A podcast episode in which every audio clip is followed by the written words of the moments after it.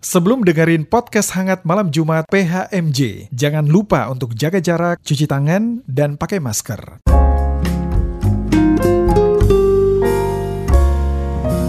Podcast hangat malam Jumat. Halo Sobat Hangat, kembali lagi nih bersama kami di PHMJ, Podcast Hangat Malam Jumat. Kali ini saya, Kevin Jonathan, yang akan menemani kalian semua dalam episode pada malam hari ini. Gak kerasa ya teman-teman semua kalau kita udah mulai uh, di bulan November aja nih, satu bulan sebelum Desember. Kemarin rasanya belum lama banget baru ngerayain Paskah. Terus uh, tiba-tiba udah kemerdekaan RI. Mungkin karena kita juga di rumah aja kali ya, jadi uh, waktu tuh kayak cepet banget berlalunya. Nah, tapi Sobat Hangat, mengawali bulan November di PHMJ kali ini, kita hadir dengan episode ke-74 nih. Pada episode ke-74 kali ini kita akan membahas soal topik tentang vigilantisme. Waduh, apaan tuh vigilantisme? Susah banget sih katanya kata-katanya gitu kan. Jadi mungkin Sobat Hangat bertanya-tanya nih, apaan tuh vigilantisme? Kayak bahasa apa tuh vigilantisme? Jadi vigilantisme ini kalau misalnya ada bahasa lainnya yang mungkin sedikit akrab di uh, telinga teman-teman itu mungkin namanya persekusi.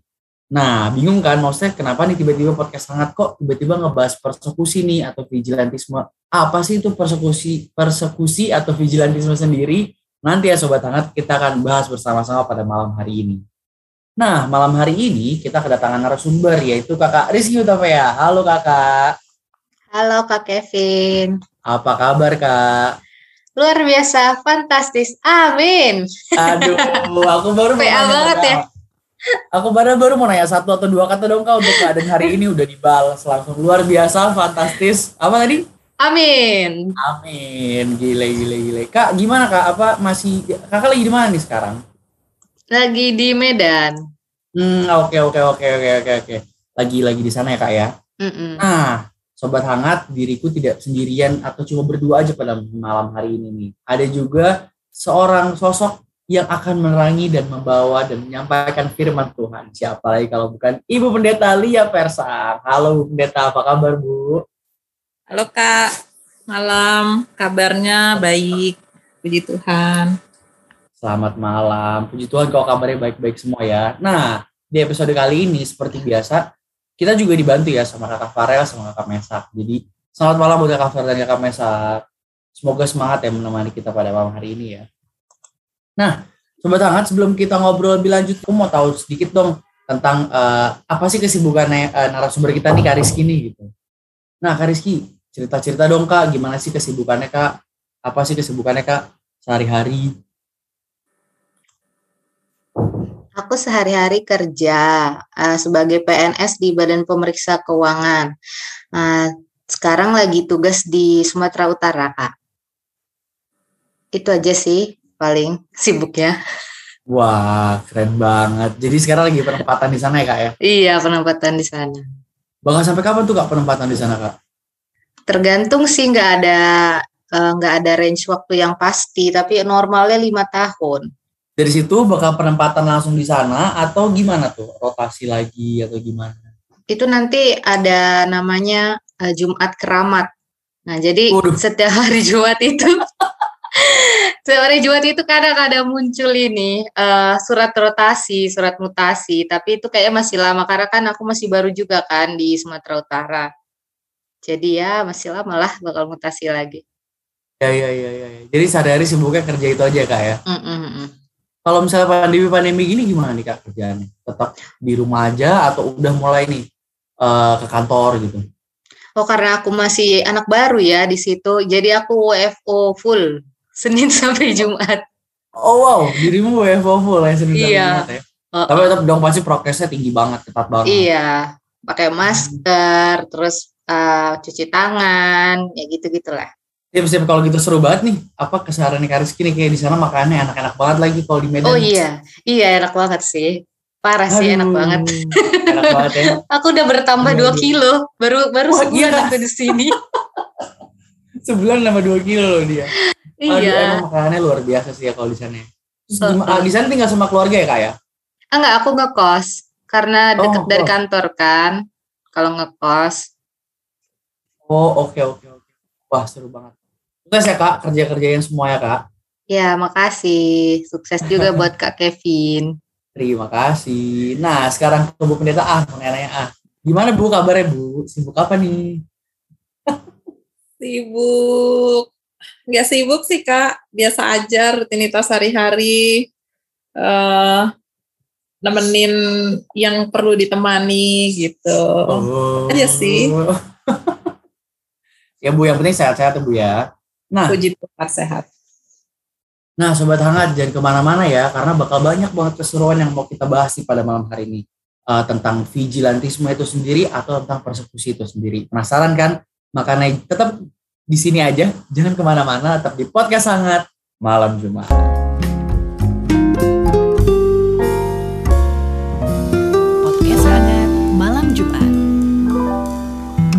Kembali lagi di podcast Hangat. Malam Jumat.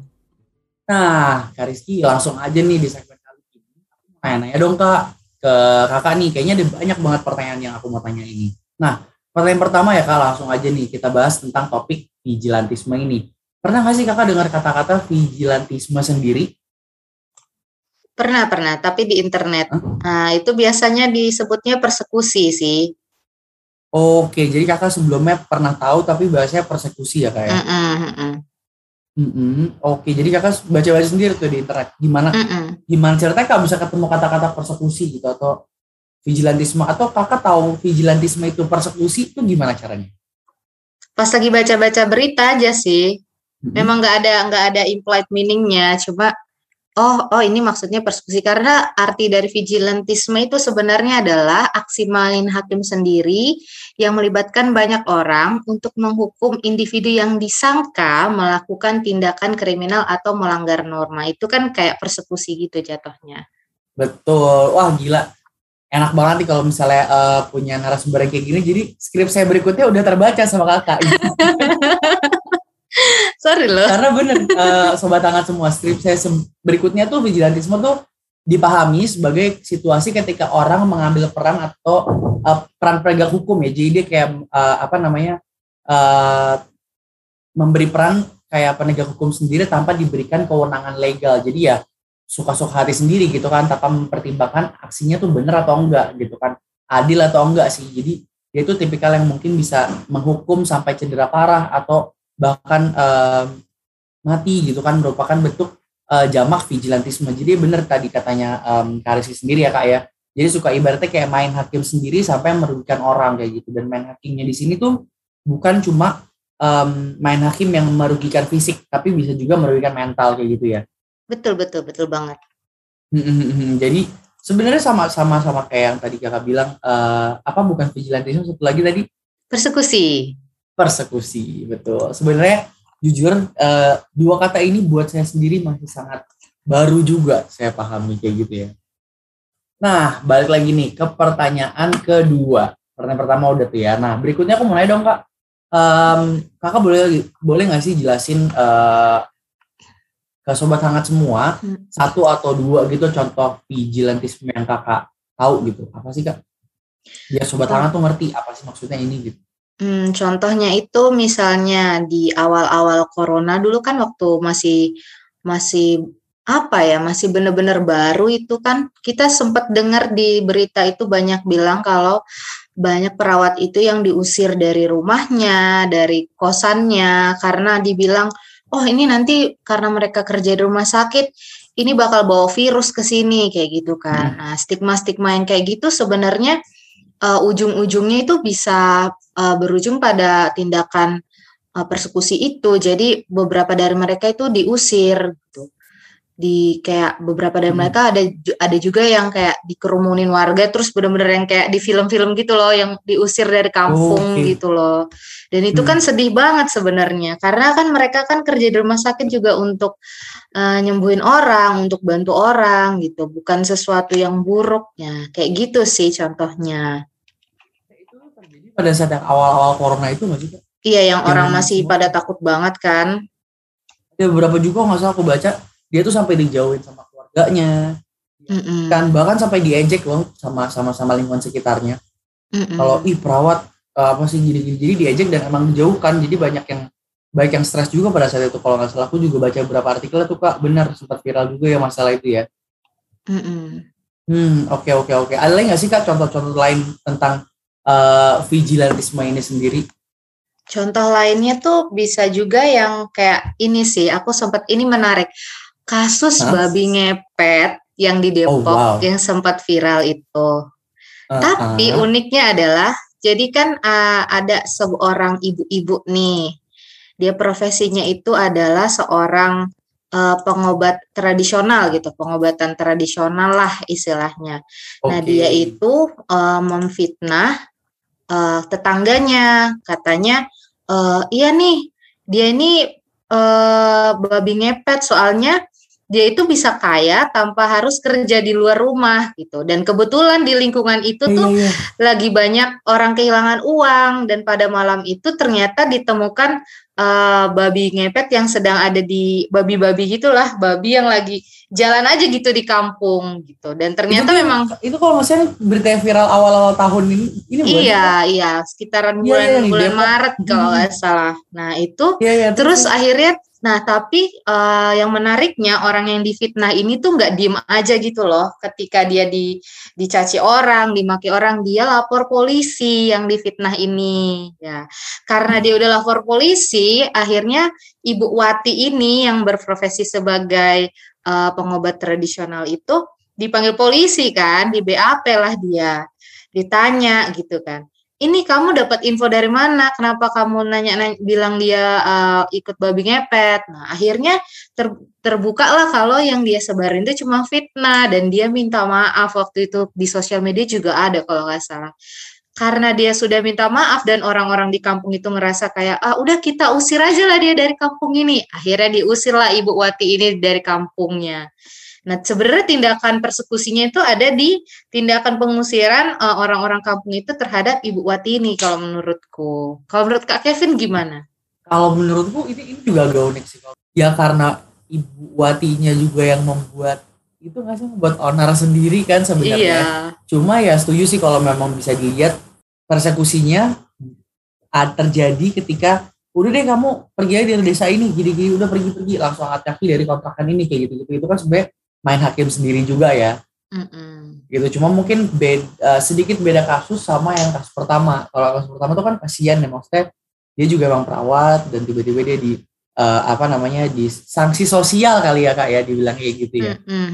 Oke oke, nah kak pertanyaan berikutnya aku mau nanya dong kak, kakak pernah nggak sih eh, ngalamin atau pernah nyaksiin nggak sih eh, di mana gitu di jalan atau di lingkungan sekitar eh, ngelihat kayak eh, apa namanya kegiatan persekusi ini gitu, menghakimi sendiri ini pernah lihat nggak sih? Eh, kalau langsung sih aku jujur belum pernah lihat, tapi kalau di berita itu banyak kan yang kayak orang maling apa terus dibakar, terus eh, apa ya yang semacam itu banyak di berita. Cuman aku belum pernah ngalamin langsung sih. Kalau Kak Kevin pernah nggak? Oke, kalau misalnya aku sendiri, eh kalau ngelihat secara langsung, ih gila dia dihakimi gini gini gini. gini." Enggak sih, maksudnya aku tidak berada di situ. Cuma mungkin ya pernah lah zaman mungkin eh, SMA gitu atau pas kuliah gitu, pas jalan ke sekolah atau ke kampus, terus ngelihat waktu itu ada yang maling entah maling motor atau gimana dia eh, emang digebukin banget sama warga sekitar even sebelum eh, polisi datang gitu, bener habis bener udah udah udah udah udah udah udah berantakan lah pokoknya physically gitu jadi dan dia udah kayak iya maaf maaf. Itu kan bikin macet ya. Paham lah ya dulu kan naik motor jadi paham kayak ada apaan sih ada apaan sih? Pasti akan apa akan memelan dan ngelihat oh kayak gini gini cuma itu udah parah banget sampai sampai sampai sampai korbannya pun udah udah udah duduk aja gitu di pinggir jalan. Maksudnya kan ini marak banget terjadi bahkan sampai sekarang kayak gitu kan. Banyak banget kejadian sampai oh iya dia gini gini. Gini bahkan yang gebukin juga bukan orang yang nyaksiin. Yang gebukin juga Iya. bukan orang yang iya kan bukan korbannya juga. Uh-uh. cuma masa yang ikut-ikutan aja gitu. Nah Ah, hal-hal kayak gini tuh bahkan dari dulu sampai sekarang pun masih banyak banget kejadian kayak gitu. Dan yang miris sih ketika kalau nonton eh, nenek-nenek maling mangga digebukin warga gitu kan. Kan kasihan ya sementara kalau misalnya apa namanya eh, siapa yang Ah. maling lebih besar cuma disanksi Iya. apa kayak gitu-gitu kan padahal tuh maling mangga buat kasih makan cucunya yang udah kelaparan atau gimana kan ada ya kayak gitu-gitu. Nah, hal-hal yang kayak gitu sih yang emang masih masih ada dan masih masih masih masih apa ya? Masih terpapar lah diriku dengan hal kayak gitu.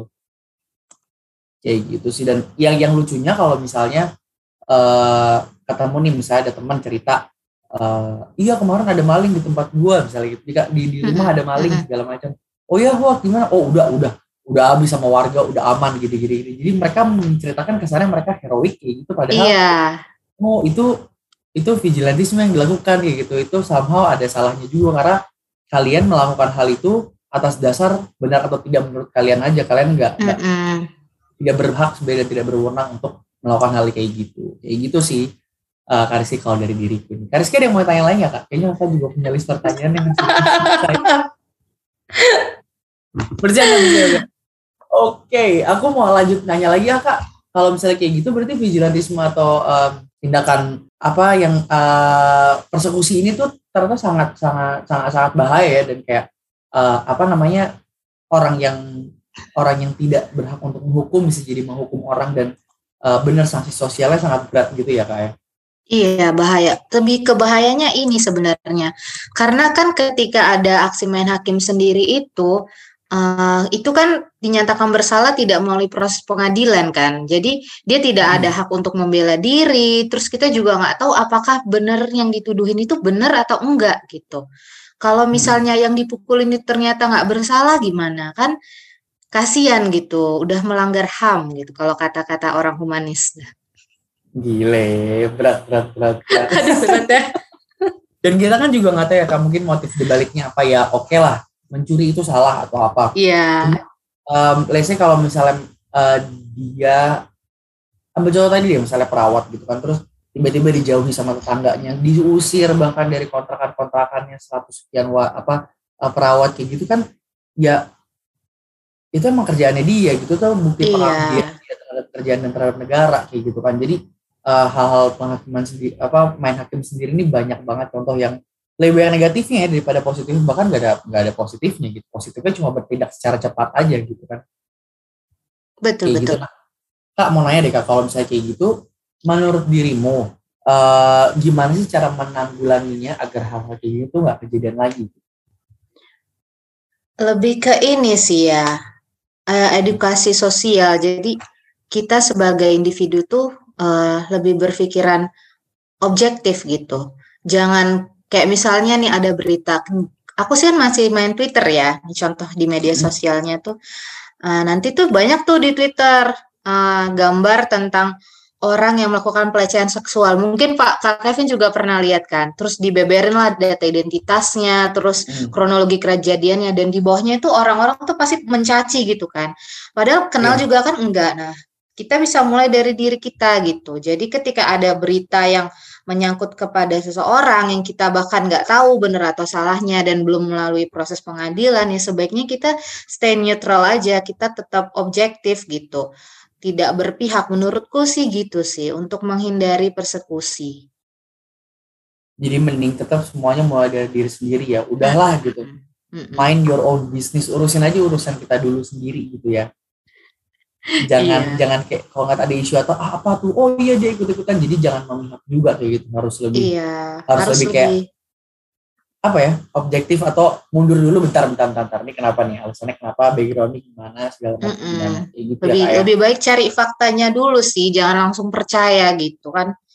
Karena kita nggak tahu penyebar itu kan motifnya apa. Bisa aja dia punya dendam, terus dia memfitnah atau apalah motifnya kita kan nggak ngerti gitu karena nggak kenal gitu. Jadi lebih Mm-mm. stay neutral aja kalau ada eh, masalah-masalah yang seperti itu sih menurutku.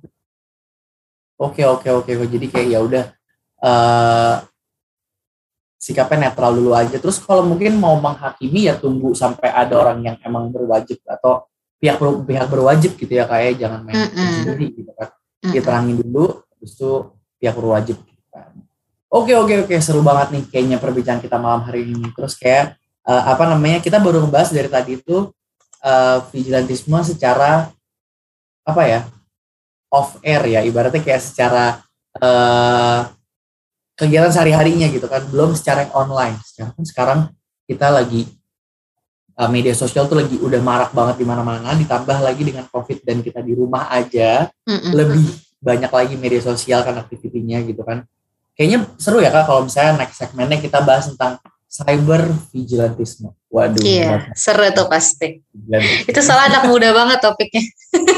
Kayaknya anak muda banget ya, sangat relate ya kalau kayak gitu ya. Oke oke oke ya udah kalau kayak gitu sobat hangat jangan ke mana-mana ya tetap di PHMJ podcast hangat Malam Malam. Jumat.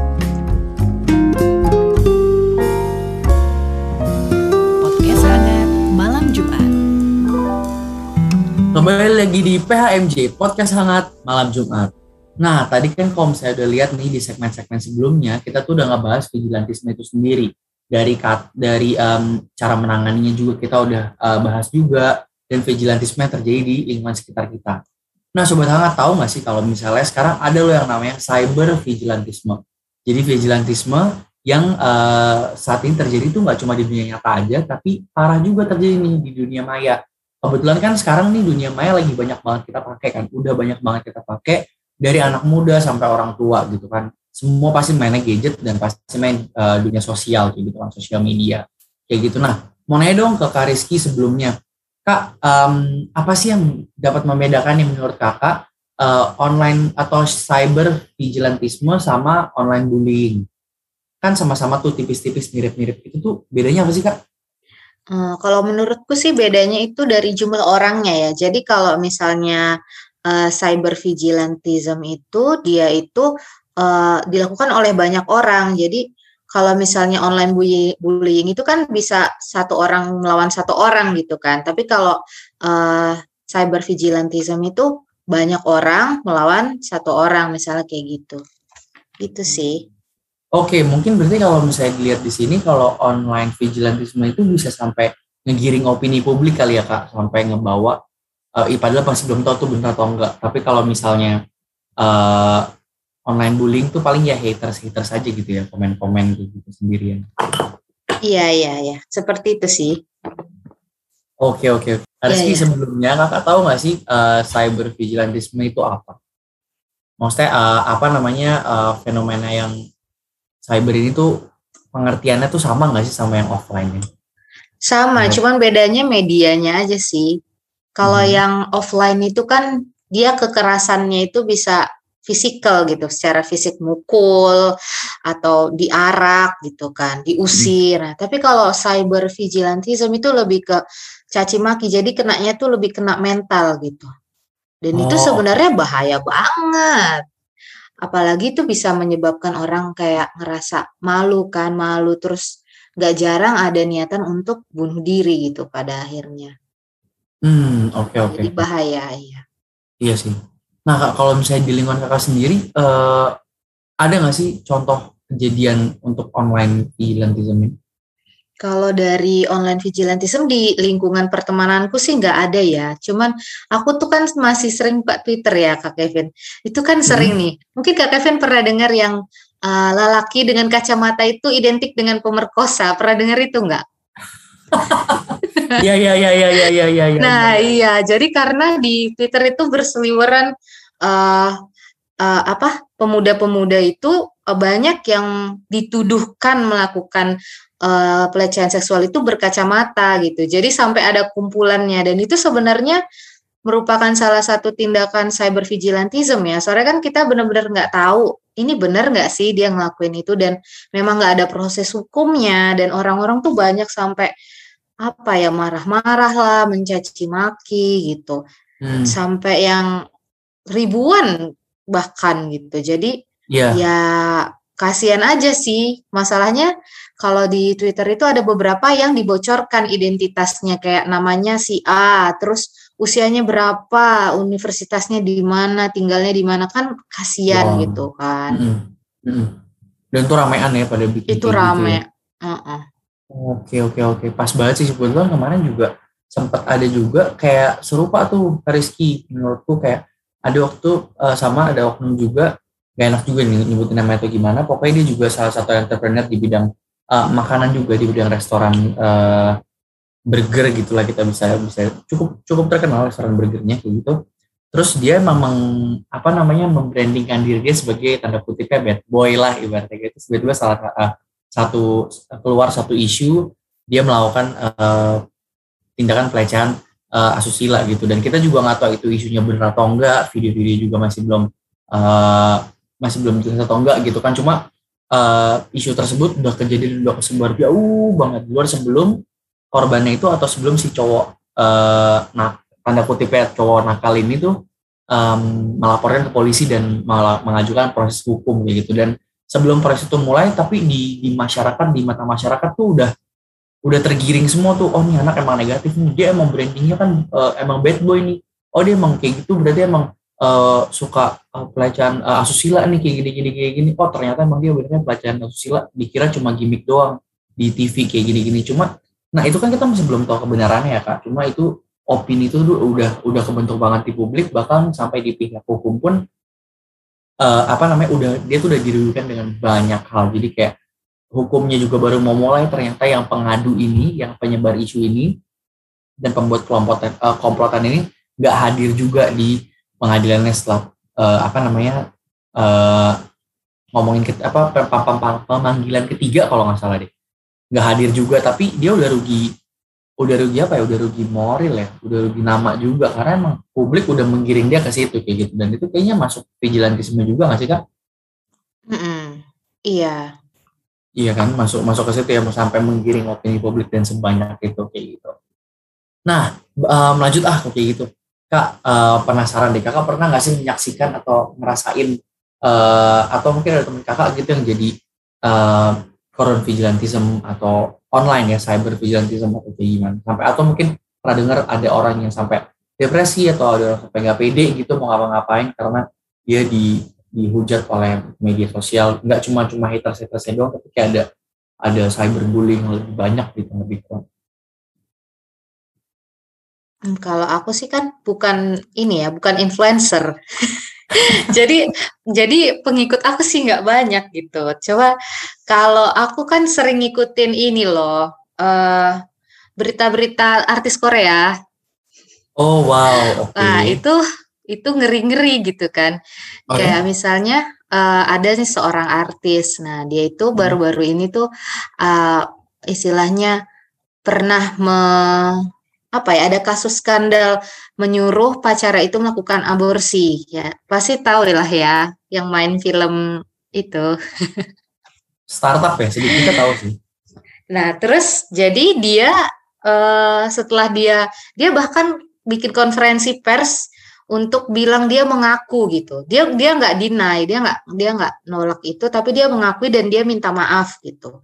Udah ada etikat baik tapi fansnya itu ya benar-benar yang menghujat dia sampai dia itu banyak ini uh, dibatalin kontraknya. Kayak endorsementnya dibatalin wow. terus main filmnya dibatalin. Jadi uh, dampak dari persekusi kalau di artis-artis Korea itu jauh lebih masif gitu. Kayak bener-bener dia kehilangan rezeki gitu loh. Hmm cuma karena itu ya? Mm-mm, cuma karena, karena karena karena konsep yang dibangun oleh lingkungan sekitar Uh, uh, padahal dia udah minta maaf gitu kayak. Hmm. Lebih stressful ya kayak gitu ya kayak. Ya? Iya, uh, masalah dia juga nggak berdosa sama fansnya gitu. Dia kan istilahnya punya masalah sama pacarnya. Dan itu kan kayak urusan pribadinya lah gitu. Iya. Fans tahu apa yang dia ada di filmnya aja gitu nggak perlu tahu uh. dia itu gimana sih. Hmm, oke okay, oke okay, oke okay, oke menarik menarik menarik. Nah, Kak, ngomongnya tentang uh, cyber vigilantism nih ya uh, tadi kan kita juga udah ngomongin tentang yang uh, offline vigilantism ya kehidupan kita sehari-hari. Itu solusinya dimulai dari diri kita sendiri nih tadi yang kakak bilang. Ya udahlah kalau ada masalah di depan kita ya udah coba kita tanya dulu nih. Mediasi dulu gimana nih kalau misalnya uh, offline-nya. Nah kalau online nih kak untuk yang cyber sendiri menurut kakak uh, apa namanya cara men menanggulanginya tuh kayak gimana sih kak? Dan kalau nggak salah Indonesia kan juga sempat um, menduduki posisi apa uh, netizen terjelek atau netizen terjahat?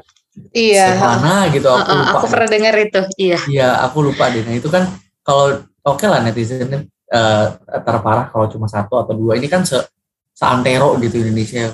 Itu kan termasuk bisa menggiring opini publik juga ya. Apalagi misalnya mungkin ada artis Malaysia ibaratnya yang basically uh, negaranya itu lebih kecil jauh dari Indonesia atau Singapura deh ketika fansnya Indonesia masuk jebret apa nggak opini publik semua terbentuk di situ ya kan mm-hmm. nah itu menurut kakak gimana tuh kak kalau kayak gitu sebenarnya aku ngelihatnya juga kalau masalah cyber ini ya agak hmm. sulit ya karena kan itu masa yang kita nggak tahu orangnya siapa, visibility-nya tuh rendah lah.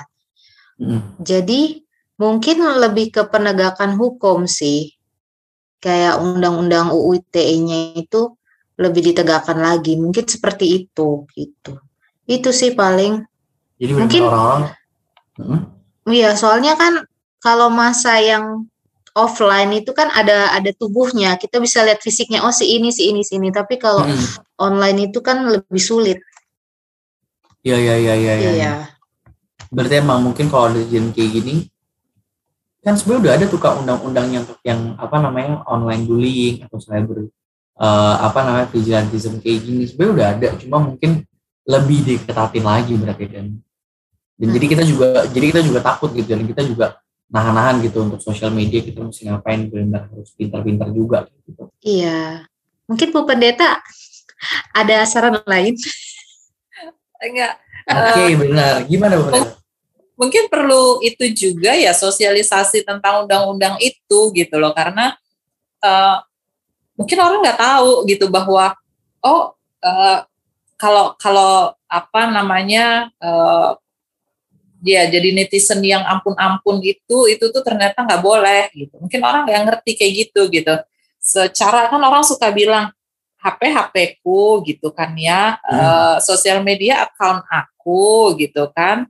Eh, kuota punyaku, aku yang beli gitu kan. Terus apa gitu kan? Ide nulis juga ide-ideku sendiri walaupun itu terkait dengan orang lain. Eh, mungkin gitu ya, mungkin orang masih masih tinggal dengan pemikiran itu gitu. Jadi eh, ya kalau saya sih mungkin eh, ya perlu disosialisasi juga gitu ya. Undang-undangnya tuh apa sih? Bilang apa sih batasannya itu eh, kita ngomong itu tuh sampai mana gitu sampai itu tuh Hmm. bisa kena pasal gitu mungkin itu juga kali ya itu kan kayaknya eh, kurang ya eh, apa eh, pendidikan untuk itu pendidikan hukum itulah kayaknya kurang gitu termasuk juga dengan eh, apa namanya vigilantisme yang dalam artian yang langsung tadi gitu ya ketika orang menghakimi secara beramai-ramai gitu eh, orang akan bilang lo memang dia salah gitu kan Eh, Hmm.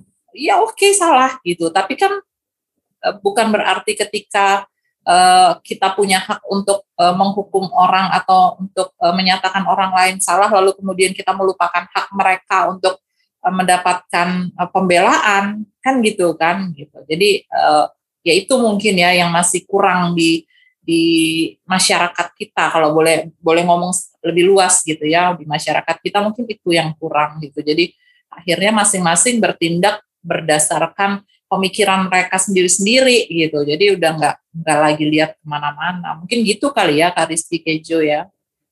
Hmm, oke oke oke. Jadi emang pertama harus banget ada sosialisasi juga ya tentang sejauh mana sih kita bisa ber, ber- apa berekspresi gitu kan dan kayak nggak aku pernah belajar dulu sih bu sebenarnya untuk tambahan aja di em, apa ya di ilmu sosiologi kalau nggak salah Em, manusia itu emang manusia manusia itu emang eh, apa makhluk bebas. Tapi kebebasan manusia itu terbatas akan kebebasan manusia lain. Jadi kayak apa em, kita sama-sama bebas kita sama-sama bebas kita bisa melakukan apa pun tapi kita terbatas akan kebebasan orang lain juga. Jadi ya tetap aja kalau misalnya di sini contohnya dibilang ya handphone saya jempol-jempol saya tinggal ketik aja. Cuma kan ada orang lain loh di sana yang juga memiliki kebebasan gitu kan juga memiliki hak dan kewajiban dia sendiri jadi jangan diusik kita di situlah punya bordernya kayak gitu kali ya Nah iya itu Kevin bisa ngomong gitu karena kan Kevin belajar pernah denger gitu. Tidak Hmm. semua orang dapat itu, Vin, gitu. Itu maksud saya gitu. Makanya kita perlu untuk ngomongin itu gitu. Salah satunya sekarang gitu ya lewat podcast ini. Ini loh ada ada situasi seperti ini kita perlu. Gitu. Itu sih. Iya sih, iya sih. iya sih. Terima kasih banyak Ibu pandangan lain nih, keren, keren, keren. keren. Kalau misalnya gitu aku mau nanya lagi nih sama Kariski. Kariski, kan kalau misalnya di dalam dunia maya nih, eh, yang sering kejadian adalah kayak netizen, balik lagi ya ke neti-neti ini, netizen-netizen ini, kan eh, sering banget nih kayak menjudge salah satu tokoh atau kelompok kayak gitu kan. Em, ah enggak dia mah gini-gini, apalagi sulitnya sekarang tuh kalau emang orang udah menjudge gitu ya, satu atau dua orang udah menjudge, dia bakal bawa teman-temannya gitu kan. Eh, bukan ini gini-gini gini ya, itu gini-gini, jadi cenderung em, udah bukan eh, udah bukan apa ya udah bukan online bullying lagi nih ibaratnya gitu netizennya kayak misalnya aku sama uh, Farel gitu nggak suka sama Rizky. Nanti aku sama Farel ini bakal ngomong ke Maisak ya gue tuh agak kurang suka sama seri kali gini gini. Dan itu akan kita lakukan berkali-kali dan segala macam. Nah itu menurut kakak pendapat kakak apa sih tentang hal kayak gini? Dan hal ini tuh kejadian baik di online maupun offline. Kalau aku sih ngerasanya kalau yang seperti itu ya tindakan seperti itu hmm. tuh uh, buruk lah lo pastilah ya. Hmm, Karena pasti. kan mau ngajak orang lain untuk membenci orang lain gitu. Nah, dan kalau misalnya kita sempat buka Alkitab, jadi Alkitab nih. itu kan kita nggak boleh ngomong dusta kan. Apalagi hmm. kalau misalnya yang kita omongin itu kan uh, misalnya nggak bener gitu berdasarkan dendam pribadi misalnya wah itu kan berarti udah apa ya udah melanggar hukum Tuhan lah. Itu jadi sebaiknya sih jangan begitu. Kakak sendiri pernah nggak kak di posisi kayak gitu? Aku aku lebih ke posisi yang difitnah sih. Wah seru banget. Gimana gimana kak? Coba boleh tolong sharing sharing ya nih kita gitu aduh. Iya jadi ya adalah yang nggak suka gitu kan. Terus ya dia punya geng gitu. Hmm. terus dia ngobrolin lah sama gengnya ini. Si Rizky tuh gini gini gini gini gini gini dan segala macam. Nah, aku kan sama sekali nggak tahu ya. Masalahnya aku pun nggak terlalu notice banget orang mau ngomong apa ya udah gitu kan. Terus one day ada temanku yang laporan gitu. Jadi adalah satu angkatan itu tahu tanpa aku tahu gitu kan Hmm. Dia bilang, uh, si Rizky tuh gini gini gini gini. Lu tuh lagi ini loh di kayak ada yang nggak suka sama lo terus jelekin nama lo gitu. Ah masa sih iya. Uh, ya udah emang dia ngomong apa gitu kan. Terus dibilang lah banyak lah yang dia omongin gitu. Terus gue bilang hmm. itu nggak bener loh. Kata gue gitu kan. itu nggak bener loh. Kamu tahu dari siapa? Aku telusuri lah kan jadinya. Hmm. Si ini tahu dari sini, terus aku tanya lah si B, si B tahu dari si C, si C tahu dari mana gitu kan. Sampai hmm. ternyata sumbernya itu adalah sahabatku sendiri. Ya ampun. terus akhirnya aku ngobrol sama dia kan, kamu kenapa kayak gitu gitu kan emang aku salah apa sama kamu? Gitu. Terus dia ngomongin lah unek-uneknya. Jadi dia tuh ternyata udah lama nggak suka sama aku cuman dia nggak pernah bilang. Dia bilangnya sama orang lain. Terus aku kan bilang ya kok kamu gitu sih? Kita makan bareng loh. Kita kuliah bareng loh. Kok kamu kayak gitu? Gitu. Uh, terus dia minta maaf kan, maaf ya aku kilaf kata dia gitu. Lah aku kan kayak ah, gimana sih? Orang kilaf tuh sekali ini tuh berkali-kali kan, kayak nggak make sense gitu ya udah aku bilang ya udahlah uh, kita sampai sini aja lah. Jalanmu jalanmu jalanku jalanku gitu. Aku nggak mau ganggu hidupmu tapi kamu jangan ganggu hidupku ya gitu aku bilang. Bener-bener yang dari sahabatan terus jadi kayak ya udah pisah gitu. Dan sampai sekarang sih udah nggak pernah ngobrol lagi soalnya emang ngerasa nggak secure aja buat cerita lagi gitu kan. Okay, kayak bener, bener. kayak kayak karena yang dia sebarin itu hal pribadi dan itu nggak bener gitu. Sampai anak-anak seangkatan tahu terus kayak kok taunya dari dia gitu dari sahabat hmm. dekatku hmm. sendiri gitu makanya kayak sedih banget sih waktu itu hmm oke okay, okay. jadi yang pada saat itu kakak uh, di posisi seperti itu di posisi yang yang difitnah itu terus kayak ya udah deh terusurin telusurin gimana segala macam ketemu terus diomongin ya ya udah hmm. dari sini udah jalan jalanmu jalanku jalanku udah ya udah kelar deh udah gak usah kusik-kusik hidup diriku juga akan musik hidup dirimu. Kayak gitu ya. Iya. Nyari way outnya di situ berarti ya kak mm -mm. sama sih. Aku juga sebenarnya kalau misalnya mau cerita ada juga kak pengalamanku aku juga pernah jadi sih ininya Siapa? korbannya. Pemfitnah? Oh enggak korban. Dong. Oh wow. Apa dia pemfitnah? Gue benernya juga sampai ketawa loh di kameranya. Enggak enggak enggak enggak enggak belum itu oh korban korban. Oke oke benar. Jadi korbannya kayak gitu. Jadi kayak ya udah ada satu yang nggak suka terus kayak tiba-tiba dia ngeblok semua uh, sosial media kayak kenapa nih bos tiba-tiba ngeblok diriku semua kan? Terus tiba-tiba gengnya dia satu gengnya dia satu klannya dia gitu pun tiba-tiba kayak menjauh menjauh menjauh menjauh. Ternyata ke seeding tuh ke, ke apa ya ke ke ke kemakan lah sama omongan salah satu sahabatku sendiri ini. Kayak ya udah intinya sahabatku cuma nggak suka. Terus nggak suka tuh ketika tanya emang kenapa sih nggak suka sama si Kijo gini, gini ya nggak tahu gue nggak suka aja udah gue gak mau temenan ya kan suka-suka gue mau temenan sama siapa? Gini-gini. Gue gak suka karena dia orangnya ya gak suka dia pokoknya gak bisa ngejelasin tanpa hal yang jelas kayak gitu. Jadi kayak ujung-ujungnya dia dan teman-temannya tuh sekelompok segerombolan ya udah ngilang aja gitu. Jadi tidak kalau jalan gak pernah ngajak-ngajak lagi ya udah hilang aja bener-bener. Diriku kayak di uh, apa ya diasingkan gitu ya bodo amat ya. Aku punya circleku yang lain lah ya gitu kan. Aku main dengan circle yang lain segala macam yang lain. Terus sekarang end up-nya ternyata si mantan sahabatku ini melakukan hal tersebut tidak hanya dengan diriku aja. Ternyata dengan beberapa diri beberapa beberapa adalah uh, apa namanya orang-orang lain yang digituin juga kayak dia di, di, digituin juga sama dia. Up sekarang dia temannya cuma tinggal berempat. Sedih sih sebenarnya. Tadi kayak ada berdua puluh berdua lima gitu. Dari beberapa kelompok-kelompok besar.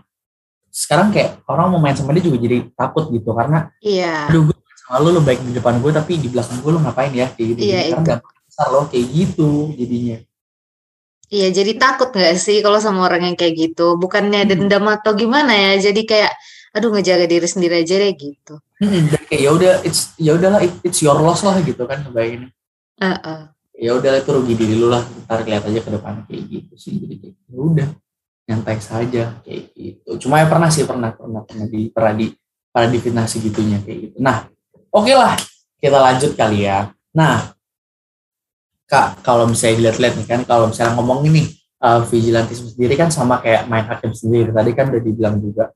Berarti kan kita dapat uh, mengatakan atau menjudge orang itu dengan sembarangan gitu. Nggak pakai mikir lagi atau misalnya mikirnya cuma pendek ya udah kita judge lah gitu.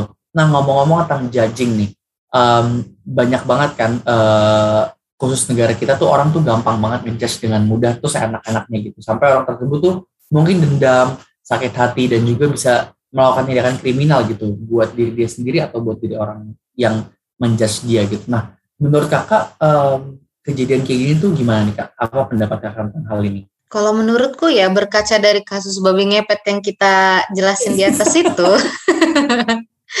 itu kan ketika dia difitnah dia nggak diem, ya dia Hmm. menempuh jalur yang legal gitu. Hmm. Nah, dia datang ke polisi, dia adukan. Eh, kalau itu pencemaran nama baik, baru po- polisi BAP kan. Karena kalau vigilantisme ini kan eh, istilahnya massal gitu. Dampaknya kan orang-orang banyak gitu. Nggak mungkin dia ngelawan satu lawan satu kan. Iya. Jadi ya menempuh jalur hukum lah yang paling aman gitu. Kalau misalnya memang merasa udah sangat dirugikan ya. Mm-mm.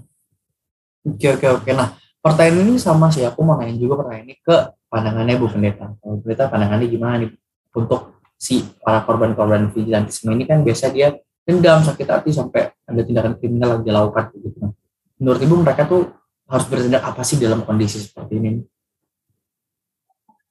Eh, kalau saya setuju Kak Rizky ya gitu kalau Hmm. eh, negara kita negara hukum gitu ya laporin aja gitu dengan dengan kita punya dasar yang jelas gitu ya itu itu satu nah eh, hal lain yang harus kita lakukan kita juga perlu recover diri kita gitu ya. Nah itu Hmm. apa? Nanti di bagian akhir ada tuh. Tapi yang pertama itu tadi saya setuju sama Kak Rizky bahwa ya harus gitu. Maksudnya eh, tadi kenapa kenapa tadi saya sempat singgung juga ya kita mesti belajar sosialisasi hukum mesti ada. Kalaupun tidak ada sosialisasi kita juga perlu belajar. Nggak nggak harus yang eh, ini deh jadi sarjana hukum deh tapi minimal yang bersinggungan langsung dengan hidup kita itu kita tuh tahu gitu kita tuh ngerti gitu. Kayak tadi eh, Kevin bilang oh berarti kita harus batasin jempol kita dong gitu. Kita harus batasi kebebasan kita karena kita bersinggungan dengan kebebasan orang lain. Nah itu yang kayak gitu tuh kita harus belajar kita harus ngerti gitu.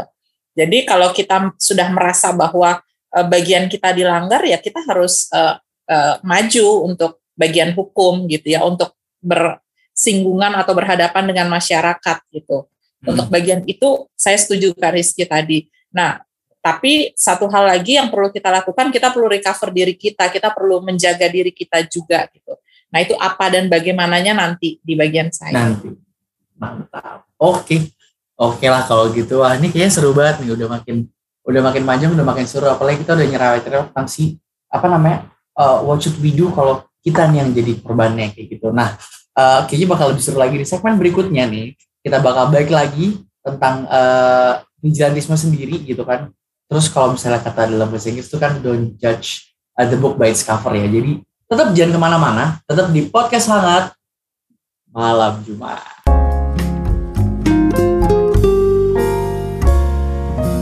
Podcast hangat malam Jumat. Yap, masih bersama kami di PHMJ, Podcast Hangat Malam Jumat.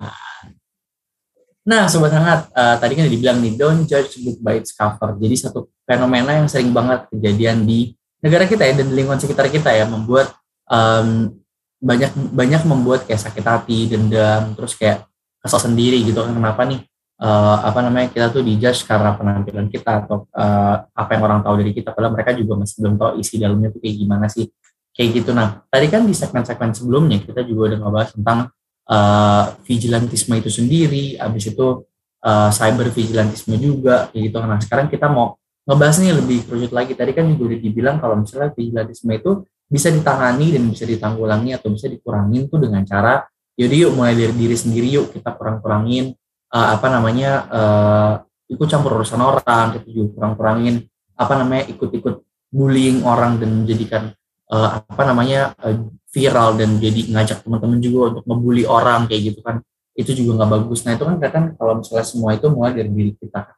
Nah em, sekarang aku pengen ngebahas nih di segmen 3 ini mungkin lebih kerucut kali ya. Em, apa ya eh, kita ngejudge orang atau kita kita kita bilang orang ini atau kita nggak suka sama dia atau gimana itu mulai pasti dari eh, judge atau penilaian kita terhadap orang lain kayak gitu kan. Ketika kita ngejudge orang oke lah kalau judge-nya bagus kita tuh biasanya kalau judge-nya bagus kalau kita nilai orang itu bagus kita tuh nggak pernah bilang eh dia tuh pinter tahu di sini gini gini gini tau gak sih? Dia tuh bagus tau ngertiin ini gini gini itu jarang ngelakuin hal itu tapi kita sering banget ngelakuin kalau misalnya uh, judgement kita atau penilaian kita jelek terhadap orang salah satu orang. Misalnya contohnya uh, Kariski deh Kariski misalnya jelek di bagian uh, apa ya matematika. Eh tau gak sih Rizky jangan dikasih tugas matematika dia tuh gak bagus hitung-hitungnya jadi jangan uh, bikin bikin tugas matematika dia suruh bercerita aja lah dia bercerita oke lah tapi jangan suruh hitung hitungan dia nggak ngerti.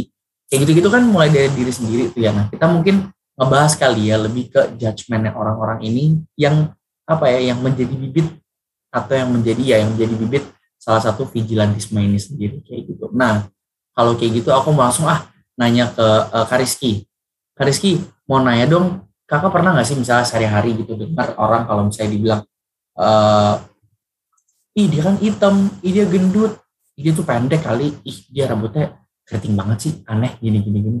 Nah, menurut kakak kalau misalnya ada uh, judgement kayak gitu nih yang berakar akan jadi vigilantisme terhadap korban nih, gitu kan? Um, kakak pernah nggak sih ketemu kayak gitu? Terus apa sih yang kakak lakukan di polisi pada saat kakak mendengar hal itu? Kalau yang sampai uh, berakar pada vigilantisme yang masif gitu nggak pernah sih. Cuman kalau di sekolah dulu ya memang banyak ya kalau di sekolah itu uh, mainnya fisik gitu. Aku pernah ngalamin juga soalnya. Uh, Mhm, oke. Dulu waktu aku kecil itu, waktu aku SMP ya, aku kan memang lebih kurus dibanding anak-anak yang lain. Aku tuh pernah dibilang gini, eh, ih kayak mumi, dibilang gitu, mumi berjalan jahat banget. Dia bilang, ih kamu kayak mumi berjalan, kurus banget. Terus aku pernah disangka, aku anoreksia, bayangin. Sampai ada yang nanya Astaga. gitu kan, Ki, kamu tuh anoreksia ya? Terus kayak, enggak, aku nggak anoreksia. Karena memang badanku emang nggak bisa besar kan, jadi emang kecil aja gitu. Tapi, apa ya, judgement orang dari physical itu bener-bener gitulah, nyakitin sih sebenarnya. Coba, ya mau gimana lagi kan? Iya iya iya. iya. Terus kamu sih itu, kakak tuh gimana gitu? Bertindaknya tuh apa gitu?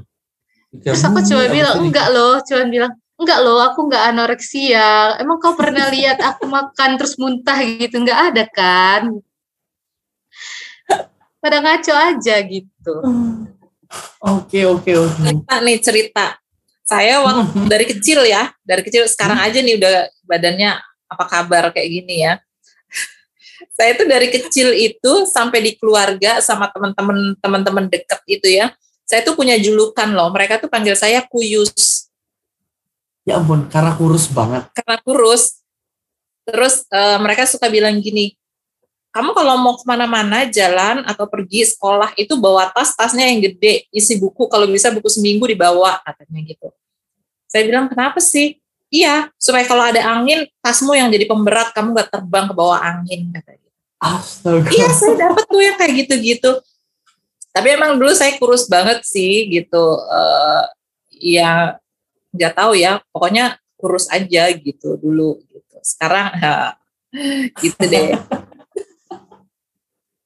Oke oke oke berarti ya everyone of us ya setiap dari kita juga punya ya, pernah yang menjadi menjadi kayak uh, korban dibilangin ih dia gini-gini secara fisik gitu ya. Secara kan orang-orang juga ngeliat luarnya kita kan fisik kita kayak gimana kan. Ya gitu nah um, itu kan kita sebagai korbannya nih. Kalau misalnya kita ngejudge orang lain pernah nggak? Coba mau dong dengar ceritanya dong. Mungkin ada ribu menit tadi ya dari menit tadi. Pasti Astaga, pernah ya. lah. Namanya juga manusia. Uh, uh, saya kalau kalau sampai yang maksudnya ngejudge dalam arti karena marah gitu ya karena nggak suka terus jadi wah kamu nih gini nih enggak gitu tapi mungkin lebih ke ya bercandaan teman-teman gitu ya misalnya uh, ih kamu nih sekarang ini saya saya tuh suka suka bilang uh, sehat gitu ya uh, maksudnya ya untuk teman-teman yang badannya lebih apa gitu ya berat badannya lebih itu saya tuh jarang tuh uh, bilang ih gendut nih nggak gitu gitu tapi saya biasa Oh. lebih, lebih ke bilang ih kamu makin sehat deh gitu atau kadang-kadang saya bilang Ampun. cabi nih gemes nih saya suka kayak gitu gitu lebih ke gitu sih gitu. Eh, eh, tapi biasanya biasanya sih setelah saya ngomong itu saya suka bilang eh eh, ini perhatian loh ya perhatian ya karena aku lihat kamu beda. Saya sih biasanya gitu gitu ya. Eh, seingat saya ya nggak tahu kalau saya lupa dan mudah-mudahan memang ingatan saya masih cukup bagus gitu. Saya nggak pernah sih eh, ngomongin orang yang dalam dalam kerangka atau dalam maksud untuk apa jelekin gitu ya gitu. Tapi lebih ke untuk eh, ya bercandaan sama temen karena lihat ada perubahan fisiknya lalu terus ya itu bilang ih kamu lebih ih kamu sehat loh gitu. Ah eh, minggu hari minggu hari minggu kapan ya? Saya ketemu dokter Damar di gereja. Ah oke. Ah, saya eh, pas ketemu terus saya bilang, Mas eh, gemukan ya, saya bilang gitu. Beliau ketawa kan, saya bilang iya loh cabi, saya bilang gitu. Eh tapi itu bagus loh, saya gitu. Maksudnya eh, ya itu ya, saya kalau saya sih biasanya ngomong itu gitu dalam rangka menunjukkan perhatian gitu ya, bukan bukan untuk ngejudge, untuk maksudnya jelekin, oh lu nih gini nih sekarang enggak gitu. Eh, seingat saya sih begitu sih, Vin. Oke. Seingat ada tuh apa kata seingat saya sih gitu ya. Dan Oke, kalau dari saya masih bagus ya. Oh iya benar benar benar. Karisi kalau dari Karisi gimana nih? Pernah nggak sih ngejudge orang pasti pernah. Pernah, pernah. Kalau aku kadang suka keceplosan gitu kan, kayak misalnya lama nggak ketemu kan. Namanya teman lama kan udah biasa lah ngomong-ngomong bebas gitu kan. Kadang aku suka keceplosan udah lama nggak ketemu. Eh, kok kamu gendutan sih gitu. Terus dia kayak marah gitu kan biasanya. Ih jangan bilang gitulah gitu. Ih jangan bilang gitulah, walaupun kau tahu aku gendutan jangan bilang kayak gitu. Oke oke itu lucu sih lucu lucu. lucu. Jadi emang biasanya biasa emang eh, terkesan di sini di, diomongin itu ala buah sadar ya. Tadi juga Iya, suka kakak Rizky juga bilang tadi keceplosan. Bu Greta juga bilang kayak kan saya juga care gitu kan. Jadi ada emang pembelaan kita masing-masing. Oke, tadi udah ngomongin juga tentang apa namanya eh, perkara kita dijudge dan perkara kita menjudge orang kayak gitu kan. Nah, kalau misalnya eh, apa namanya tadi kan juga diomong juga kan, apa sih yang dilakukan kalau misalnya kita jadi korban ya udah kita juga eh, coba mesti apa mungkin sibukin diri kita sendiri nggak usah pusingin yang itu atau ya udah kita cari gitu kan Eh, apa namanya siapa sih ini sumbernya gitu. Ntar kita omongin kenapa segala macam dan tindak lanjut kita terhadap si siapa ya pelaku awalnya ini tuh kayak gimana. Atau langsung di cover aja kayak tadi temennya Karisi kan. Ih jangan gitu lah langsung ngomong di depan gitu kan. Ya kamu tahu gitu kan ya nggak usah ngomong langsung di depan lah kayak gitu kan. Jadi bisa langsung diselesaikan di juga. Nah aku mau nanya nih berikutnya nggak jauh nggak nggak kalah seru juga nih. Seberusaha mana kakak dan ibu untuk tidak aduh jangan judge jangan judge. Gitu dari dalam tuh udah pengen mikiran "Ih, dia pasti gini dia pasti gini tapi jangan deh jangan ditahan-tahan itu sejauh apa sih gitu boleh cerita nggak sih Kariski dulu deh Kalau aku sih lebih ke yang lihat-lihat orangnya sih. Hmm. Kalau nggak terlalu dekat ya jangan terlalu banyak ngomong ke arah situ gitu. Karena kalau nggak terlalu dekat itu bisa membuat orang sakit hatinya beda. Itu sih. Bercanda suka kena ya jatuhnya. Iya. Jatuhnya jadi jadi sakit hati banget. Mm. Oke oke oke. Dari Ibu Pendeta gimana? Bu? Eh, kalau saya untuk menjaga diri, ya itu tadi ya berusaha untuk eh, ya kalaupun kalaupun ngomong sesuatu gitu ya, eh, jangan pertama jangan nyinggung fisik gitu, terus ya jangan nyinggung ke kebiasaan-kebiasaan gitu, lebih ke yang ngobrol-ngobrol biasa aja, nanya kabar dan seterusnya. Kecuali kalau itu tadi benar yang Kak Rizky bilang kalau apa istilahnya orang-orang yang eh, lingkaran terdekat kita, nah itu oke gitu ya gitu. Eh, kita eh, nyinggung bahwa ah kamu eh, beda nih, ada apa nih, ada gemukan atau apa kurusan atau eh, rambutnya sekarang apa dan seterusnya gitu-gitu gitu. Eh, lebih ke situ sih gitu. Jadi kalau memang ya ngobrol ya ngobrol aja gitu, tanya kabar, tanya eh, keluarga, tanya aktivitas, lebih ke situ sih. Jaga omongan lah gitu kayak Hmm. gitu sih supaya jangan sampai gitu ya Hmm, hmm, hmm, Iya ya paham paham. paham. Oke oke nah pertanyaan lagi yang terakhir nih. Menurut kakak sama ibu dalam persekutuan itu ada nggak sih hal eh, apa ya menjudge satu sama lain? Ada nggak sih praktek judge the book by its cover dulu? Dari Kak Rizky coba Kak Rizky. Kayak Kak Rizky udah gak sabar nih mau ngomong. Iya iya apa aku mau ngomong gitu. Ih, bohong banget Iya, pasti apa ya? Kalau dalam persekutuan itu ya pasti ada lah yang kayak gitu. Contohnya Hmm. misalnya eh, adalah satu orang inilah. Dia itu sebenarnya mau melayani, cuman eh, dia jarang dikasih pelayanan karena dilihat orangnya secara ekonomi itu tidak tidak inilah, tidak kurang mampu lah ya, kurang mampu. Terus Hmm. sekolahnya juga nggak tinggi. Jadi untuk dipercayakan dalam pelayanan itu, sering kali orang memandang yang ah jangan dialah karena dia kan begini, begitu gitu. Dilihat dari kelas sosialnya gitu. Jadi kasihan juga Oh. sebenarnya dia mampu, dia mau gitu. Cuman karena ada judgement seperti itu jadi menghalangi dia dalam ikut pelayanan. Oh wow, kasihan nih kok kayak gitu ya maksudnya di di judge sampai kayak gitu ya. Malah potensinya ada gitu ya. Iya. Hmm, oke oke oke oke. Kalau misalnya eh Bu Pendeta gimana? eh yang kayak gini kayaknya di semua semua bagian ya ada gitu. Eh, cuman mungkin contohnya yang beda-beda gitu. Eh, kalau kalau saya sih jangan jangan ngomongin contoh deh di sini nanti ditanya lagi bu yang itu kemarin siapa gitu ya. Tapi kalau Oh. ada ada sih gitu.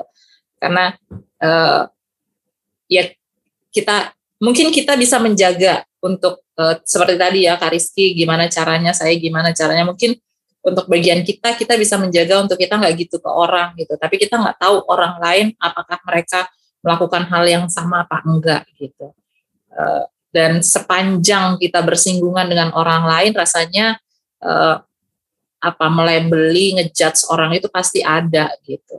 Eh, saya kayaknya pernah pernah pernah sampein deh eh, sama kayak telur kan. Telur itu kenapa dia tempat telur itu tuh ada berjarak satu dengan yang lain supaya ya eh, dia nggak nggak bersinggungan langsung. Karena semakin dekat posisi yang ada singgungan itu akan semakin eh, mudah gitu. Dan ketika singgungan itu makin mudah eh, kemungkinan untuk pecah rusak itu makin ada gitu. Gitu juga sih kita di persekutuan gitu. Jadi eh, pasti ada gitu pasti ada. Singgungan-singgungan itu pasti ada. Itu sih. Kalau Kevin? Ayo deh. Kevin pernah lihat nggak? Oke. contoh dong Aku contoh. per- per- pernah pernah pernah pernah pernah lihat eh, kebetulan yang mau aku ceritain juga pernah jadi eh, korban judge-nya juga. Gitu. serius Mm-mm. Pernah pernah bu itu eh, udah cukup lama sih. Eh, pengen ditawarin jadi, ini aku cerita mungkin sedikit ya. Pengen ditawarin jadi salah satu pelayan pelkat gitu kan, pelayan pelkat. Cuma udah lama lah, saya ya ini kan cuma cerita yang lama gitu kan uh, ditanyain untuk jadi pelayan pelkat baru di teasing teasing aja baru tanya mau nggak mau nggak gini gini terus di waktu yang sedikit bersamaan juga nggak denger kalau ada salah satu pelayan di situ juga yang ternyata udah ngejudge diriku gitu loh kak. Eh bu jadi dia bilang kayak hah Kevin gitu kan. Uh, Kejo mau mau apa namanya mau jadi pelayan pelkat di sini gitu kan. Uh, apa namanya uh, yakin mau mau dia gitu. Pada saat itu kebetulan uh, saya lagi pacaran sama orang yang beda agama gitu kan. Saya bilang pacarnya aja beda agama gimana dia mau apa namanya uh, pilih pilih pasangan aja nggak bener gimana dia mau pelayanan dan ngasih tahu firman Tuhan. Kalau misalnya pasangan aja beda agama. Dia kan beda agama pasangannya gini gini jadi kan situ kayak aku pas dengar kayak ah itu di dalam satu satu satu bulan yang sama kok cuma beda minggu aja? Aku udah kayak oh mungkin kita ya tapi udahlah ya maksudnya uh, yang yang apa namanya uh, yang ngomong juga mungkin nggak tahu aku ngomong. Mungkin nggak tahu kalau aku tahu pada saat itu. Jadi kayak ya udahlah gitu. Aku berpikir kayak kalau pelayanan juga bisa nggak di tempat itu aja pelayanan juga bisa tempat lain. Jadi kayak ya udah uh, dia berkecimpung dengan pikiran pemikiran dia ya aku sibukin diriku dengan pelayanan pelayanan yang lain aja. Banyak kok jenis bentuk pelayanan yang lain kayak gitu. Jadi kayak kayak gitu sih bu. Itu sampai sampai nggak jadi itu jadi pelayan di situ tuh. Gara-gara dia menggiring opini publik juga sih di antara. Aku nggak tahu siapa yang digiring siapa yang enggak aku nggak tahu. Cuma aku tahu ada shout dari mulut dia kayak gitu. Terus kayak hmm, dirimu cuma melihat dari situ tapi ya ya puji Tuhan dia sehat-sehat lah bu.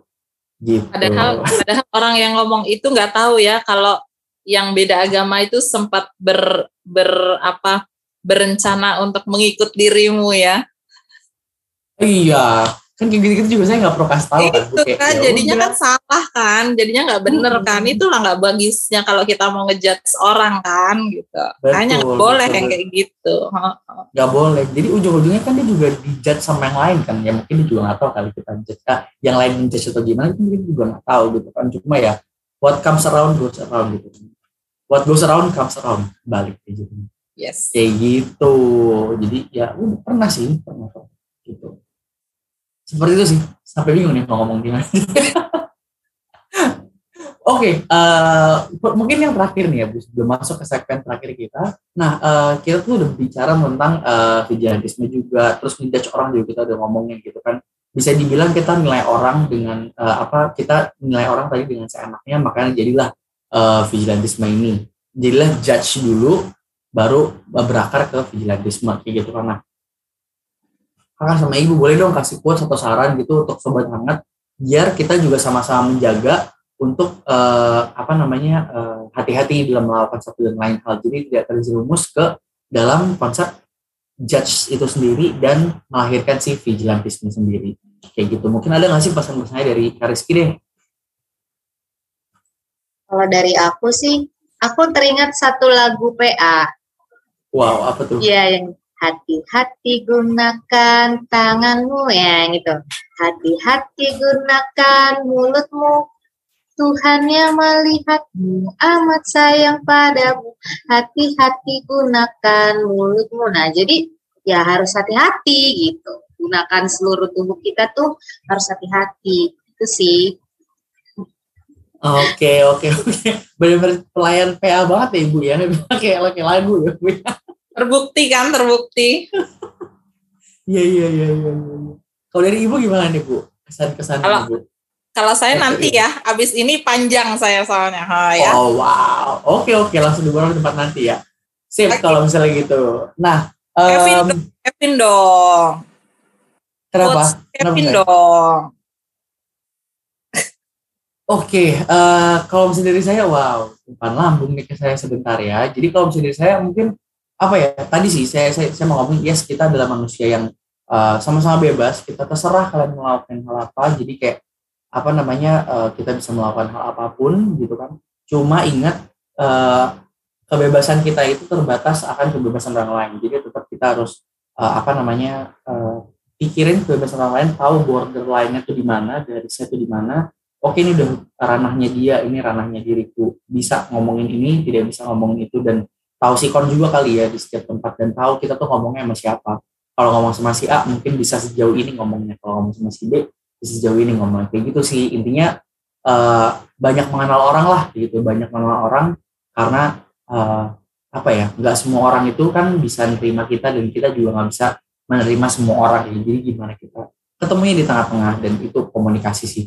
Main di komunikasi. Jadi mungkin orang-orang yang menjudge gitu mungkin contohnya uh, tadi yang ngejudge temennya uh, Kariski tidak bisa pelayanan karena kondisi lingkungan seperti itu gitu kan. Terus tem, uh, teman saya juga yang menjadi saya karena kondisi saya pada saat itu di situ ya perbanyaklah teman-teman kalian. Kayak gitu. Jadi mainnya jangan di situ-situ aja kayak gitu. Mungkin itu kali ya. Jadi apa namanya um, dengan dengan perbanyak teman kita juga bisa tahu gimana cara komunikasi sama lain kayak gitu. Itu sih Bu Pendeta. Begitu ya Bu Pendeta sendiri ya oke okay, um, seru banget topik pada malam hari ini gitu kan. Kita ngebahas vigilantisme sendiri terus ngebahas gimana ngejudge orang dan gimana kita harus bertindak sih terhadap vigilantisme sama ngejudge itu sendiri kan. Nah nggak kerasa nih kita udah masuk segmen terakhir di mana uh, apa namanya nanti uh, segala apa yang kita omongin di situ ternyata ada terefleksi dengan terang firman Tuhan nih. Jadi jangan ke mana-mana sobat hangat tetap di podcast hangat malam Jumat. Malam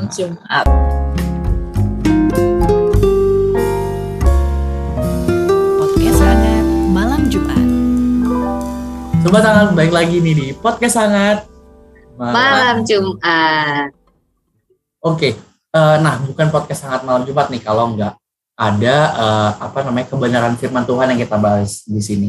Nah, kita bentar lagi bakal dengerin nih refleksi terang firman Tuhan uh, yang juga akan menjadi penutup pada episode malam hari ini. Bagaimana sih tanggapan firman Tuhan terhadap uh, vigilantisme itu sendiri dan menjudge atau judging orang itu Yuk kita dengerin bareng-bareng renungan yang akan dibawakan oleh Ibu Pendeta Lia Persa. Selamat malam Ibu. Selamat malam. Nah gimana sih Bu kita mau dong Bu dengan terang firman Tuhan tentang topik kita kali ini. Boleh dong Bu silahkan. Oke terima kasih. Uh, ya. Saya mulai dengan baca kejadian 1. Kejadian 1 ayat 26 sampai 28. Berfirmanlah Allah baiklah kita menjadikan manusia menurut gambar dan rupa kita, supaya mereka berkuasa atas ikan-ikan di laut dan burung-burung di udara, dan atas segala ternak, dan atas segala binatang melata yang merayap di bumi. Maka Allah menciptakan itu menurut maka Allah menciptakan manusia itu menurut gambarnya. Menurut gambar Allah diciptakannya dia, laki-laki dan perempuan diciptakannya mereka Allah memberkati mereka. Beranak cuculah dan bertambah banyaklah, penuhilah bumi dan taklukkanlah itu. Berkuasalah atas ikan-ikan di laut dan burung-burung di udara dan atas segala binatang yang merayap di bumi. Nah, itu yang saya baca dari uh, kejadian 1 ayat 28 sampai 29 eh, sampai 28. Nah, ayat 29 dan 30 itu menceritakan bahwa Allah itu menyiapkan makanan untuk manusia. Lalu ayat 31 di situ dikatakan bahwa eh, Allah melihat segala yang dijadikannya itu sungguh amat baik.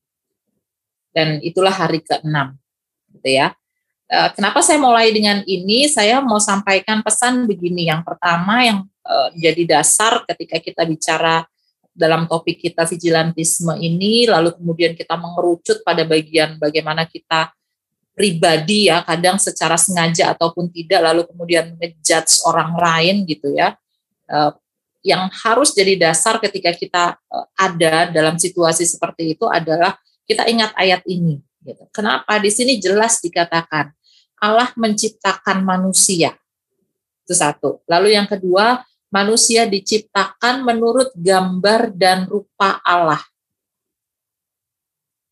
Lalu juga dikatakan manusia itu diberkati. Diberkati. Dalam uh, berkat Tuhan itu diberikan tugas-tugas kepada manusia. Lalu juga uh, ada kebutuhan manusia yang disiapkan. Artinya apa? Dari sini jelas mau dikatakan bahwa manusia itu ciptaan yang istimewa. Diciptakan menurut gambar dan rupa Allah loh jadi bukan bukan uh, lalu bikin kayak apa ya tunggu deh pikir-pikir dulu deh gitu oh kayaknya gini bagus deh, gini bagus deh. Enggak, bukan kayak gitu, tapi jelas dikatakan menurut gambar dan rupanya. Diciptakanlah manusia itu laki-laki dan perempuan. Bahkan di ayat 31 dikatakan bahwa Allah melihat semua yang diciptakan atau dijadikannya itu sungguh amat baik. Ketika Allah menciptakan manusia, lalu kemudian di akhir bagian penciptaan itu, eh, di hari ke-6 itu setelah Allah melihat semuanya, melihat manusia itu, melihat bahwa manusia itu sudah diberkati dan seterusnya, lalu dikatakan di situ Alkitab mencatat bahwa Allah melihat sungguh amat baik. Siapa kita gitu loh siapa kita bisa bilang orang lain itu begini dan begitu gitu ya. siapa kita bisa ngejudge orang lain siapa kita bisa uh, jelek-jelekin orang gitu. siapa kita bisa nuduh orang sampai begini dan begitu gitu. harusnya kita ingat bahwa setiap manusia dalam keberadaannya itu Allah ciptakan dengan baik adanya itu itu dasarnya dulu nah memang kita tidak bisa tutup kemungkinan pada perjalanan kehidupan manusia eh, kita bisa bertemu dengan orang yang memang benar-benar berlaku jahat gitu ya eh, berlaku tidak benar kita akan bertemu dengan itu itu yang tadi eh, kita sampai pada pembahasan kita tapi dalam pembahasan kita pun kita sepakat bahwa tidak selalu orang yang berlaku tidak benar dan berlaku jahat itu mendapatkan hukuman gitu ya dalam tanda petik seperti yang seharusnya gitu. Kenapa vigilantisme ini muncul gitu? Kenapa uh, uh, menjudge orang itu lalu kemudian jadi percakapan kita malam ini? Karena sering kali yang terjadi hukuman dalam tanda petik yang tadi saya katakan itu tidak sebanding dengan apa yang dibuat oleh orang itu. Gitu. Makanya tadi uh, kita sepakat bahwa ya ada hukum, kenapa nggak ke situ gitu ya? Harusnya ke situ. Gitu. Nah, Terkait dengan itu, catatan yang kedua setelah kita tahu dasarnya bahwa manusia diciptakan oleh Allah gitu ya, eh, saya mau ajak kita lihat begini, mau yang namanya vigilantisme yang apa eh, secara massal orang banyak publik menghakimi gitu ya, eh, ataupun yang eh, cyber gitu ya, mau yang langsung atau yang verbal atau non verbal atau uh, yang secara pribadi menjudge orang lain atau apa pun lah itu namanya, uh, saya harus katakan bahwa itu tidak boleh terjadi, itu tidak boleh terjadi. Gitu. Kita tidak boleh menghakimi orang lain, kita nggak boleh ngejudge orang lain. Yang harusnya terjadi dalam hidup kita adalah kita justru saling mengasihi, kita saling menghormati, kita sama-sama ciptaan Tuhan, ciptaan Allah yang diciptakan segambar dan serupa dengan Allah. Kita diciptakan dan ketika penciptaan itu terjadi, Allah katakan kita itu baik adanya, manusia itu baik adanya. Jadi dari sini catatan yang kedua setelah kita tahu dasarnya, saya mau bilang ya jangan jadi pelaku. Apakah itu pelaku yang personal, apakah itu pelaku yang bersama dengan orang banyak, atau apakah itu pelaku yang langsung ataupun itu lewat Eh, media online atau lewat apa pun caranya, jangan pernah jadi pelaku. Yang harus kita lakukan adalah apa yang dicatat dalam Matius 22 ayat 30 eh, tepatnya sih ya, tepatnya itu ayat 39 gitu. Matius 22 ayat 39 di situ dibilang dan hukum yang kedua yang sama dengan itu ialah kasihilah sesamamu manusia seperti dirimu sendiri. Kalau udah mau ingat-ingat, udah mau mulai punya pikiran untuk ngomongin orang apa, bagaimana, atau mau punya tindakan yang lalu kemudian itu bisa jadi menghakimi orang lain gitu ya. Apakah atau kita mau ikut bersama dengan orang lain untuk menghakimi orang lain, ingat, ingat pesan firman Tuhan, kasihilah sesamamu manusia seperti dirimu sendiri. Saya yakin deh, bukan cuma Kak Rizky, Kevin, Kak uh, Mesa, Ferel, sobat hangat semua, pasti semua kita nggak mau gitu, kita dihakimi. Pasti kita semua nggak ada yang mau kita disakiti. Pasti nggak satu pun dari kita mau untuk mendapatkan tindakan yang nggak baik dari orang lain. Pasti. Makanya ingat, yang harus kita lakukan adalah kasihilah sesamamu manusia seperti dirimu sendiri. Itu catatan yang kedua. Jadi kita nggak boleh jadi pelaku, tapi kita justru harusnya uh, mengasihi orang lain. Nah, catatan yang ketiga tadi kita juga sempat ngobrolin ini lalu bagaimana kalau ternyata kita jadi korban?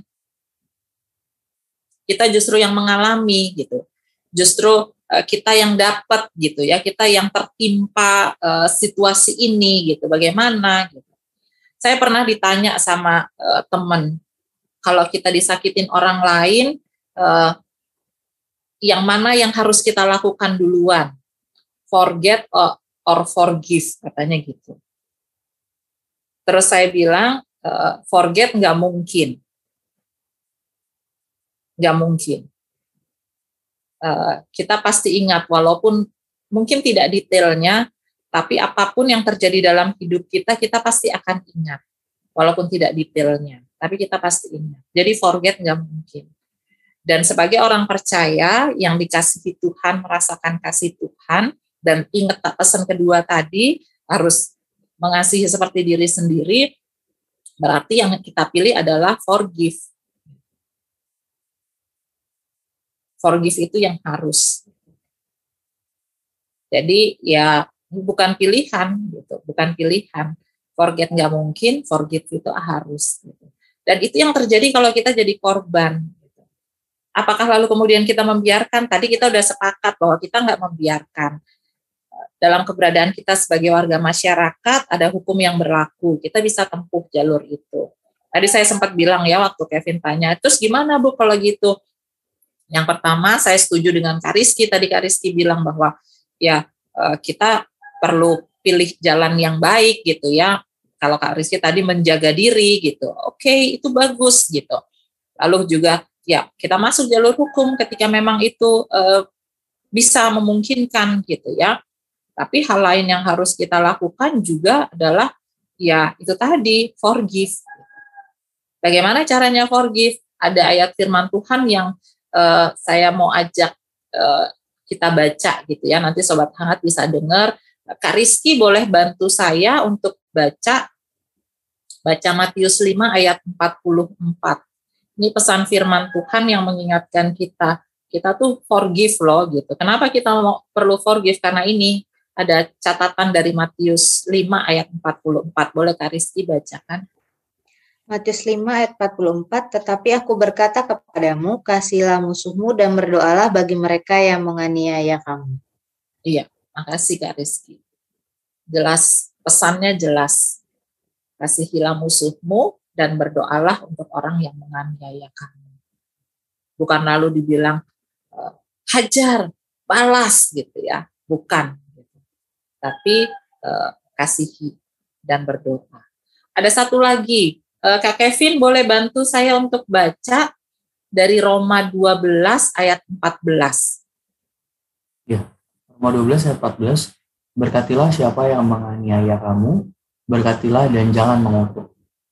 Iya, makasih Kak Kevin. Ini ini lebih lebih lagi ya gitu. Maksudnya tingkatannya lebih tinggi lagi gitu kalau saya boleh bilang uh, pakai analogi itu. Jadi kalau tadi yang Kak Rizky bilang ya kasihi dan doakan gitu. Di sini uh, tingkatannya lebih lagi bahkan sampai dibilang jangan mengutuk gitu. Uh, berkati berkati dan jangan mengutuk gitu. Berkati itu kan bukan bukan kalau kita berdoa kita bisa uh, ini ini contoh yang nggak baik ya sobat tangan jangan diikutin kakak-kakak ini jangan diikutin. Kadang-kadang kita berdoa iya Tuhan dia udah jahat sama saya mudah-mudahan Tuhan hukum dia gitu. Seperti bahkan kalau bisa lebih parah dari dia me, me, melakukan apa yang sama saya. Berdoa kita bisa pilih doa itu gitu ya. Walaupun itu doa yang nggak baik nggak boleh dilakukan gitu. Apalagi kalau di depannya kita udah diingatkan untuk mengasihi nggak mungkin kita berdoa begitu. Tapi uh, itu bisa gitu ya. Itu bisa gitu. nah di bagian Roma ini tingkatannya lebih lagi. Di sini dikatakan berkatilah berkatilah itu berarti memberikan apa-apa yang baik mendukung atau memberikan apa pengharapan-pengharapan yang baik gitu loh dan jelas juga dikatakan jangan mengutuk gitu uh, kalau kita jadi korban, kalau kita jadi korban, eh, kita perlu ingat bagian ini. Ini jelas loh dibilang musuhmu, orang yang menganiaya kamu. Kita nggak boleh untuk uh, untuk membalas mereka. Kalau mungkin orang di luar sana bilang, oh iya, dia kan udah jahatin aku, masih bagus aku cuman bikin begini gitu, nggak sampai parah kayak yang dia bikin. Ternyata firman Tuhan ajarkan kita bukan membalas, tapi mendoakan, memberkati mereka. Gitu, gitu ya. Jadi eh, catatan ini jelas. Gitu. Jadi forgive itu yang harus kita lakukan. Ini yang tadi saya bilang, kita harus menjaga diri kita. Kita proteksi diri kita bahwa uh, kita nggak nggak menyimpan dendam, nggak menyimpan marah itu. Gitu. Uh, bagaimana dengan tadi yang kita sempat bicarakan dengan jalur hukum? Ya jalur hukum itu bicara dengan masyarakat, itu memberikan efek jerah gitu ya. Supaya apa? Uh, lebih pada supaya orang lain tidak melakukan hal yang sama gitu supaya masyarakat kita ada dalam tatanan yang benar gitu. Tapi dalam firman Tuhan, dalam keberadaan diri kita secara pribadi kita harus ingat ini gitu. Kita harus mengampuni, kita harus memaafkan, kita harus berdoa untuk mereka, kita uh, memberkati mereka. Itu catatan yang uh, ketiga ketika kita jadi korban. Nah, dari semua bagian ini uh, baik tadi saya sudah uh, ingatkan kita nggak kita dasarnya jelas ciptaan Tuhan lalu kemudian kita nggak boleh jadi pelaku lalu kemudian ketika kita jadi korban kita harus bagaimana itu udah semuanya. Nah dari semua itu uh, saya mau uh, tutup tutup uh, firman Tuhan refleksi firman Tuhan hari ini dengan 1 Yohanes 3 ayat 18 1 Yohanes 3 ayat 18 di situ dikatakan begini anak-anakku marilah kita mengasihi bukan dengan perkataan atau dengan lidah, tetapi dengan perbuatan dan dalam kebenaran. Jadi eh, kita bukan hanya bilang mengasihi, tapi kita masih ngejudge orang, kita bukan bilang mengasihi, tapi kita masih jadi netizen yang nyinyir, bukan lalu kemudian kita bilang mengasihi, tapi kita masih apa, menghakimi orang lain, tapi di sini dibilang eh, mengasihi eh, bukan hanya lewat kata-kata, tapi juga lewat dalam perbuatan. Dan itu semua dalam satu kerangka yang besar, yaitu dalam kebenaran. Kebenaran firman Tuhan. Itu Kak Kevin. Wah, luar biasa nih. Jadi tadi udah paham banget tuh tiga poin-poin. Terima kasih banyak Bu Pendeta. Jadi tadi bilang kalau misalnya kita sebagai ciptaan Tuhan juga kan harus emang udah baik adanya diadakan seperti siapa kita bisa ngejudge orang gitu ya Bu Pendeta. Terus sebagai pelaku juga apa namanya kita juga harus tahan-tahan juga. Tadi juga sebagai korban kita harus lebih mendoakan, nggak boleh uh, apa namanya dendam tadi Bu Pendeta nggak boleh dendam, nggak boleh segala macam. Jadi lebih mendoakan, terus jangan mengutuk juga kayak gitu. Terus tadi juga kita harus mengasihi lebih ke perbuatan ya nggak cuma perkataan doang jadi harus ada tindak lanjutnya, ada actionnya gitu dalam kita mengasihi. Wah luar biasa, luar biasa. Nah seru banget ya uh, apa namanya topik kita pada malam hari ini nih. Tadinya tuh topiknya sangat asing di telinga, tapi sekarang setelah mendengar ini, semoga sobat hangat juga tahu ya maksudnya apa arti uh, vigilantisme gitu itu sendiri. Terus habis itu apa tadi ke Kariski bahasa bahasa lebih akrabnya Kariski tadi dari vigilantisme persekusi persekusi oke okay. nah pada saat malam hari ini makasih banyak untuk Kariski untuk waktunya thank you banget udah mau jadi uh, narasumber di malam hari ini. Thank you banget Kariski ya makasih juga untuk Kak Kevin dan Bu Pendeta. Thank you, makasih juga Bu Pendeta uh, untuk waktunya juga, untuk penerangan firman Tuhan juga, saya juga udah mau join ngobrol-ngobrol. Nah, nggak lupa juga thank you juga untuk kakak Mesak yang uh, kakak Mesak dan kakak Farel yang uh, apa namanya setia nih terus-terusan untuk barang eh, barang-barang kita di sini untuk ngebantuin kita untuk tetap uh, rekaman di mana pun kapan pun gitu. Thank you banget semuanya. Semoga apa yang kita bahas ini juga menjadi berkat bagi orang uh, teman-teman dan sobat tangan semua yang mendengarkan. Oke, okay, akhir kata uh, saya Jonathan berterima kasih untuk mendengarkan podcast sangat pada episode malam hari ini. Jangan ke mana-mana, kita bakal ketemu lagi di podcast sangat malam Jumat yang lainnya. Jadi tetap stay tune di PHMJ Podcast Sangat Malam, Malam Jumat.